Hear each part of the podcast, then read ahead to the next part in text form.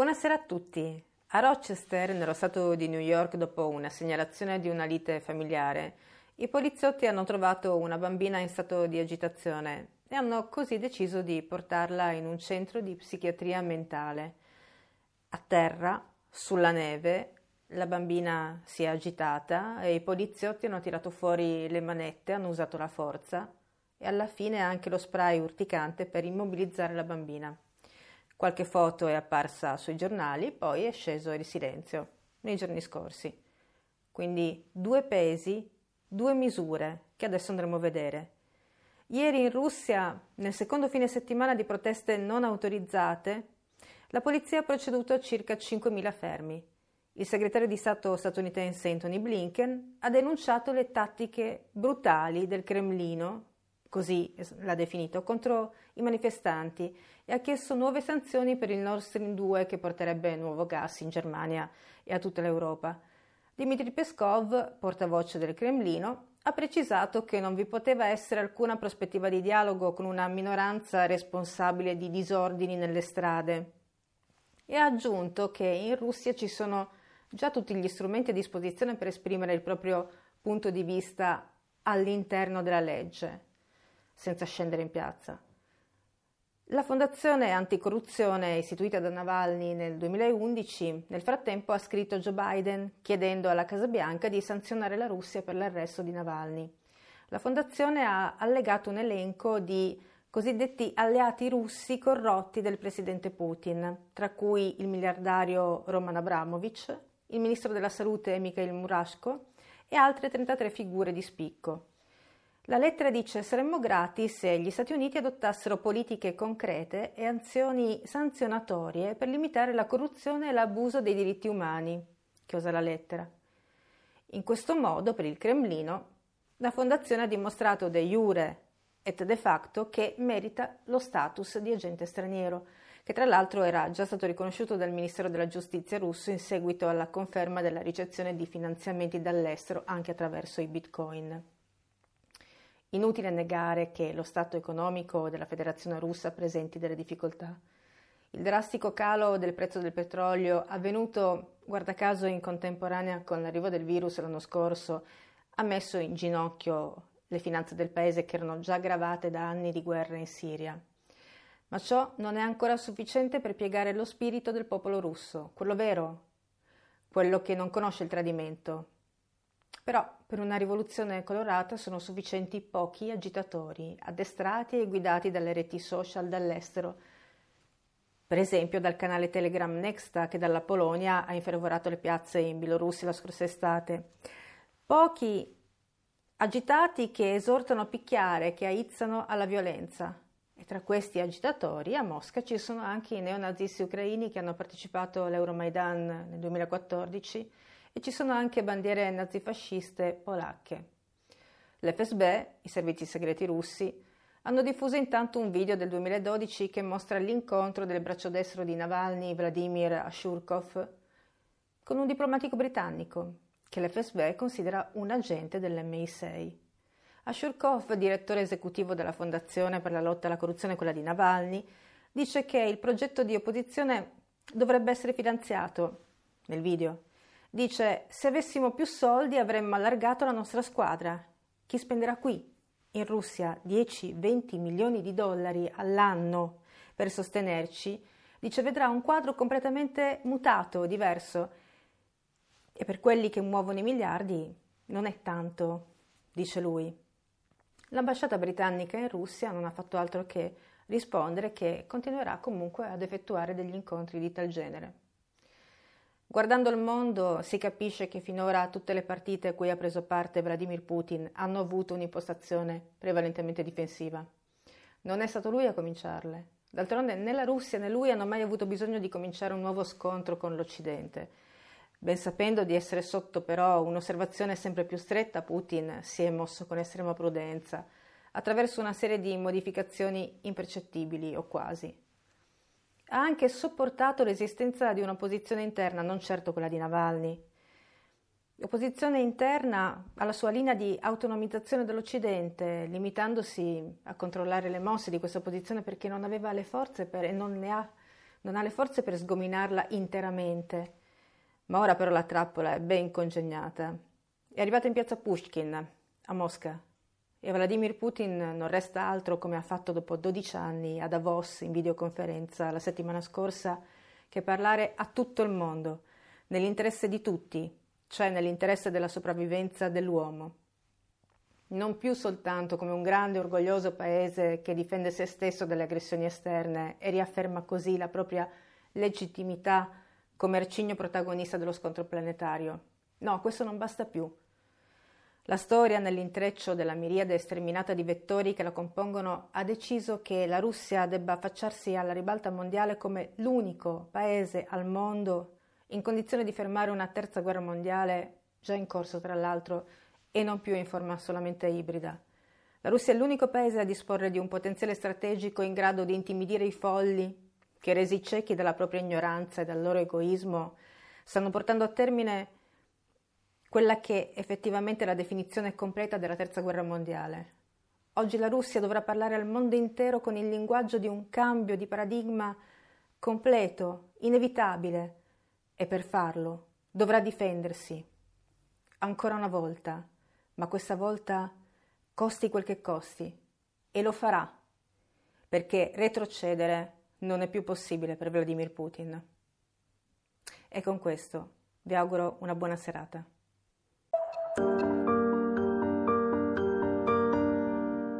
Blogger russo Alexei Navalny e l'attivista svedese Greta Thunberg sono candidati al premio Nobel per la pace anno 2021. Entrambi sono sostenuti da politici norvegesi con consolidata esperienza in tema di vincitori dell'ambito premio. Navalny in particolare è sostenuto dall'ex ministro norvegese Ola Elvestuen. Oltre a Greta ha candidato al Nobel anche il movimento Fridays for Future. Nella cosa dei candidati quest'anno figurerebbero anche l'OMS per gli sforzi nel combattere la dichiarata pandemia e per il programma di vaccinazione globale, le attiviste bielorusse Svietlana Tsikhanouskaya, Mara Kolesnikova e Veronika Zepkalo, il comitato ungherese Helsinki, gruppi per i diritti umani e comitati per la protezione di giornalisti. Le candidature si sono chiuse il 31 gennaio. Con un colpo di Stato nella notte, Aung San Suu Kyi è stata arrestata e tutti i poteri in Myanmar sono stati trasferiti al generale Min Aung Hlaing. La decisione è stata annunciata dall'esercito poco dopo l'annuncio dello stato di emergenza per un anno e della presidenza di interim affidata al generale Mint Sue. I militari denunciavano da diverse settimane irregolarità nelle elezioni legislative di novembre. Gli Stati Uniti, allarmati dalle informazioni che arrivano dal Myanmar, si oppongono a ogni tentativo di alterare il risultato delle recenti elezioni o di impedire una democratica transizione. Reazioni arrivano anche da Pechino, uno dei partner economici più importanti del Myanmar, che ha investito miliardi di dollari in miniere, infrastrutture e gasdotti nel paese del sud-est asiatico. La Cina è un vicino amico del Myanmar, speriamo che tutte le parti in Myanmar gestiranno in modo appropriato le loro differenze in base alla cornice costituzionale e legale e manterranno la stabilità politica e sociale. Così si è espresso un portavoce del Ministero degli Esteri cinese Wang Wenbin. Il Myanmar è una pedina fondamentale per lo sviluppo della nuova via della seta nel sud-est asiatico e nel mondo. Sei velivoli da caccia cinesi e un aereo da ricognizione statunitense sono entrati nell'angolo sud-occidentale della zona di identificazione aerea di Taiwan. Lo ha riportato il Ministero della Difesa taiwanese definendo l'attività militare come insolita. Le tensioni sono aumentate nell'ultima settimana dopo che combattenti e bombardieri cinesi erano volati nella parte settentrionale del Mar Cinese meridionale. Il Ministero della Difesa di Taiwan ha puntualizzato che la manovra di domenica vicino alle isole taiwanesi di Pratas ha registrato un totale di sette aerei cinesi tutti identificati dagli esperti militari, oltre a un aereo da ricognizione statunitense, senza menzionare né il tipo di aeromobile né i parametri sulla traiettoria di volo, dettagli che sono stati tutti forniti per quelli cinesi. Sebbene fonti diplomatiche di sicurezza affermino che si verifichino frequenti missioni aeree e navali a stelle strisce vicino all'isola, è la prima volta che Taiwan menziona la presenza di un aereo statunitense da quando a metà settembre aveva iniziato a riferire quotidianamente l'attività cinese nella sua zona di difesa. Il 24 gennaio il Comando per l'Indo-Pacifico degli USA ha annunciato l'arrivo nel Mar Cinese meridionale di un gruppo d'attacco guidato dalla portaerei USS Theodore Roosevelt con il retroammiraglio Doug Verissimo a capo di operazioni definite ordinarie ai fini di garantire la libertà dei mari e costruire partenariati che aumentino la sicurezza marittima. Gli Stati Uniti, come la maggior parte dei paesi, non hanno legami diplomatici ufficiali con Taiwan, ma sono il più importante sostenitore e fornitore internazionale di armi dell'isola. La Cina non riconosce l'indipendenza al governo democraticamente eletto di Taiwan, la cui presidente Tsai Ing-wen afferma che il suo è già un paese indipendente chiamato ufficialmente Repubblica di Cina. Con l'ascesa del nuovo presidente statunitense Joe Biden, gli USA sembrerebbero voler continuare a sostenere Taiwan come dimostrato dalle dichiarazioni del 23 gennaio del Dipartimento di Stato e dall'invito formale per la prima volta del rappresentante delle istituzioni di Taiwan negli Stati Uniti, Isiao B. Kim, alla cerimonia di giuramento di Biden del 20 gennaio scorso.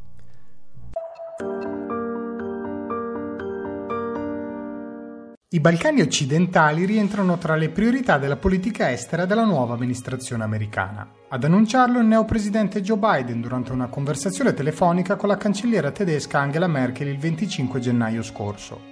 Oltre ai Balcani occidentali, i due leader hanno deciso di lavorare insieme anche su altre priorità comuni, tra cui Afghanistan, Iran, Ucraina, Cina e Russia. Sebbene Washington e Bruxelles lavorino intensamente già da molti anni, esercitando pressioni al fine di ottenere un accordo globale vincolante tra Belgrado e Pristina, gli intenti della nuova amministrazione statunitense delineano grandi sfide, in particolar modo per la Serbia. Quel che è certo è che Washington, con l'arrivo di Biden alla Casa Bianca, non guiderà più la politica estera come ha fatto Donald Trump. Ci si può quindi aspettare una revisione dell'accordo di cooperazione siglato a Washington il 4 settembre scorso dal presidente serbo Aleksandar Vucic e dal primo ministro del Kosovo Avdullah Hoti che includa il tanto voluto riconoscimento reciproco? Il tutto indica che a seconda degli sviluppi ci saranno ripercussioni sugli equilibri internazionali.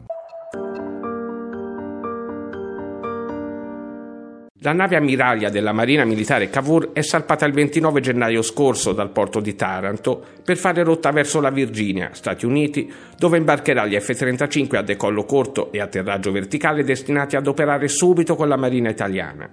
La missione tecnico-operativa Ready for Operation è volta a ottenere la certificazione per l'uso delle nuove bombe atomiche B-6112 e a verificare l'integrazione fra i nuovi aerei da guerra di quinta generazione e la portaerei Made in Italy.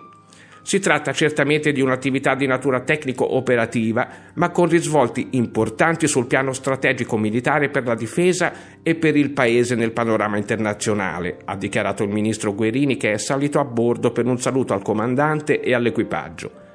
In questo modo l'Italia entra nel ristretto numero di Stati, Gran Bretagna, Giappone e Stati Uniti, dotati di una portaerei in grado di operare con F-35 armati di testate nucleari. Per l'occasione, il ministro Guerini ha avuto l'opportunità di interloquire telefonicamente con il nuovo segretario della difesa statunitense, generale Lloyd Austin, che ha ribadito l'importanza dell'impegno italiano nel contesto della Nato e dello sforzo per la sicurezza internazionale. Lo stesso segretario di Stato Anthony Blinken si è detto ansioso di collaborare con l'Italia per la Libia e il Mediterraneo. L'Italia, che nella Carta Costituzionale ripudia la guerra, è ufficialmente nel nuovo club delle bombe atomiche statunitensi B-6112, ma semplicemente per contribuire all'esportazione di civiltà e democrazia. Web TV divenuta strumento di un nuovo popolo, un nuovo popolo che cresce, che si prepara con consapevolezza ad altre sfide che ci stanno per travolgere, come se non bastassero quelle attuali. Vogliamo ancora essere la democrazia nella comunicazione che ti rigenera, così che ogni sera durante il coprifuoco tu possa guardare le stelle, sentirti piccolo di fronte alla bellezza della natura, così che tu possa scegliere insieme a noi di fare qualcosa per salvare il mondo dalla follia dei grandi padroni universali che lo governano. Ma scegli oggi, perché il domani non lo conosciamo purtroppo. Qui sotto trovi le nostre coordinate bancarie. Passaparola. 40.000 euro per gli attuali 27.000 iscritti al nostro canale YouTube non sono molti per un vero servizio pubblico di informazione sui fatti di tutto il mondo e per andare oltre la censura e oltre la menzogna. Ti aspettiamo. Insieme cambiamo il mondo.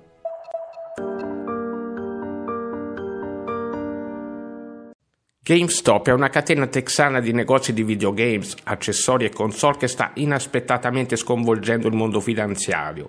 Nelle ultime 5 sedute a Wall Street il titolo ha registrato il più 400% dei guadagni. Il 12% una azione GameStop veniva scambiata a 19,95 dollari.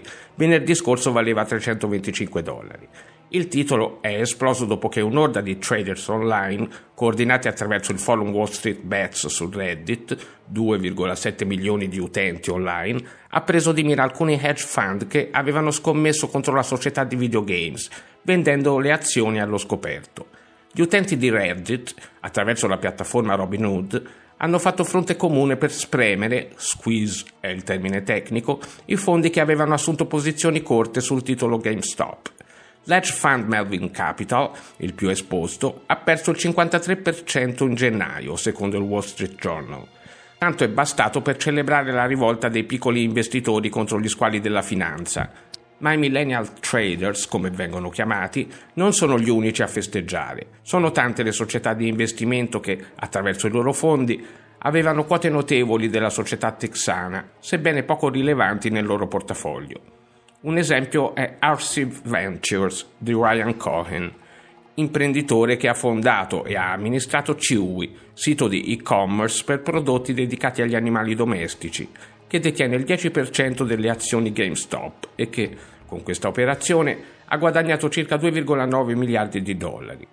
Big, come la più grande società di investimenti al mondo, come BlackRock, Vanguard e altri, in questa operazione hanno registrato guadagni fino a 16 miliardi, stando agli ultimi dati aggiornati. La grande rivolta dell'esercito dei traders digitali e coordinati contro l'elite finanziaria ha quindi un risvolto meno suggestivo e che fa il gioco dei grandi players di Wall Street. La vicenda però ha ormai catturato l'attenzione della SEC, la Consob americana, che vuole vederci chiaro su quello che è accaduto. I timori riguardano un possibile effetto contagio, Secondo il New York Times, GameStop non è tanto una bolla speculativa, ma una crisi di autorità in cui i traders comuni cercano di creare caos con l'obiettivo di ridimensionare il potere dei professionisti di Wall Street. Non è la prima volta che i fo- grandi fondi vengono spremuti, ma mai per mano di una folla inferocita, digitale, organizzata attraverso i social e operativa attraverso le piattaforme online. Folla complice anche la pandemia, in costante aumento e che via social ha dichiarato guerra ai grandi fondi di investimento. Alcuni, come Melvin, piangono, altri, come BlackRock, invece brindano. I bitcoin potrebbero avere i giorni contati in India. Nuova Delhi sta infatti studiando una legge per vietare le criptovalute private, il cui uso ha guadagnato molta popolarità negli ultimi anni. Se andasse in porto l'iniziativa del governo, l'India diventerebbe il primo paese a proibire questo tipo di monete digitali per ora poco regolamentate nel resto del mondo. Già in passato le autorità indiane avevano sottolineato come l'emissione di moneta sia e debba rimanere una funzione sovrana. Tre anni fa la banca centrale aveva dato un ultimatum di tre mesi a tutte le istituzioni finanziarie del paese paesi affinché interrompessero le transizioni con individui e aziende che operassero con valute virtuali. A metà 2019 era invece stato un comitato messo in piedi dallo stesso esecutivo a raccomandare misure severissime per chi facesse uso di criptomonete. Erano previste non solo multe pesanti, ma anche la detenzione fino a 10 anni. La Corte Suprema indiana ribaltò questi divieti nel marzo 2020, ma adesso il governo torna alla carica e prova a far passare in Parlamento una legge per regolare la questione. L'iniziativa non prevede solo la proibizione delle criptovalute private, monete, ma anche l'istituzione di una moneta virtuale ufficiale che permetta alle autorità di controllare meglio l'impatto che la digitalizzazione del capitale sta avendo sul sistema finanziario. Sono molti i paesi che stanno pensando alla creazione di una criptovaluta di Stato, alcuni come la Cina sono già passati all'azione, altri rimangono invece in una posizione più attendista. Lo aveva annunciato qualche mese fa e lo conferma adesso. Elon Musk utilizzerà piattaforme petrolifere dismesse per trasformarle in basi di lancio per satelliti e missioni su Marte. SpaceX, l'azienda aerospaziale del magnate sudafricano, ha infatti comprato due vecchi impianti di perforazione che si trovano attualmente nel porto di Brownsville in Texas. L'obiettivo è adeguare le loro strutture perché possano essere utilizzati come basi di lancio galleggianti per i vettori Starship. Le due piattaforme sono state acquistate dal colosso Valaris, che ha venduto gli impianti comprati per 3 milioni e mezzo di dollari ciascuno. SpaceX li ha ribattezzati Phobos e Deimos in omaggio alle due lune di Marte. Le piattaforme galleggianti entreranno probabilmente in servizio alla fine di quest'anno solo dopo la realizzazione dei primi voli orbitali da parte dei razzi Starship. Il progetto di Elon Musk prevede che nei prossimi anni questi enormi veicoli spaziali siano in grado di portare merci e persone tanto sulla Luna come su Marte. Lo avevano ricoverato due mesi fa per problemi respiratori. L'uomo di 92 anni aveva poi contratto il coronavirus all'ospedale Santa Maria de Feira nel nord del Portogallo. La famiglia il 10 gennaio era stata informata della sua morte. Due giorni dopo si erano svolti i funerali, ma il 27 gennaio il clamoroso dietrofront. L'uomo era vivo e vegeto. Il cadavere sepolto 20 giorni prima apparteneva a un'altra persona. La stampa portoghese non ha rivelato l'identità della vittima di questo pasticcio burocratico. In ottemperanza ai protocolli, ai familiari dell'anziano non era stato permesso di vedere la salma. Dopo aver pianto per 20 giorni la scomparsa di suo padre, il figlio dell'uomo si è mostrato comunque comprensivo con le autorità sanitarie. So che al momento i medici hanno molto lavoro, ha detto, ma spero che ciò che è successo sia utile a migliorare in futuro. Lo sfortunato scambio di identità successo a Santa Maria da Feira mette l'accento sulle condizioni in cui sono ricoverati migliaia di anziani in tutto il mondo, ai quali viene sostanzialmente impedito di poter essere visitati dai propri cari che spesso non sanno più niente di loro dopo il ricovero.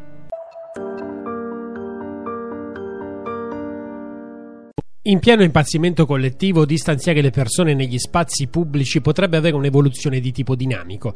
Gli adesivi che siamo abituati a vedere per terra potrebbero essere sostituiti da cerchi che si muovono attorno a ogni persona. È l'idea dell'architetto italiano Cosimo Scotucci che vive in Olanda. Il suo modello prevede superfici in fibra elastica da installare negli spazi pubblici. Le persone creano intorno a loro una zona circolare colorata del diametro di circa un metro e mezzo. I cerchi, determinati dalla pressione dei corpi sulla superficie, si spostano con i soggetti in movimento e in caso di eccessiva vicinanza scatta la segnalazione che la distanza non è stata rispettata. L'installazione consiste in un telo di fibra elastica rialzato da terra di circa 50 cm. Una volta che una persona calpesta la membrana, questa assorbe la pressione piegandosi in un avvallamento. In base alla vicinanza con la zona più o meno abbassata, le fibre interne si accendono con un tipo di colore differente. È necessario adottare misure più rigorose, si legge sul sito dell'architetto Scotucci. Generalmente le persone sono confinate in un dato spazio, ma la realtà quotidiana è molto diversa. È possibile quindi immaginare un paradigma dinamico? Il modello, che prende il nome di FISX, è stato ideato nel 2020 ed ha già avuto una sperimentazione nell'area antistante la stazione ferroviaria di Rotterdam. Per ora la transizione è drammaticamente guidata da una follia distopica che invece di offrire soluzioni amplifica i problemi. Cos'è la solitudine e quanto incide sulle nostre vite alla luce soprattutto dell'isolamento forzato? Tale sentimento, già da diversi anni considerato come uno dei principali problemi a livello psicologico che attanaglia la nostra società, fa sì che l'individuo si isoli per scelta o per vicende personali, generando un rapporto esclusivo con se stesso. Secondo uno studio di Nature, la solitudine accenderebbe le stesse aree del cervello attivate dalla fame.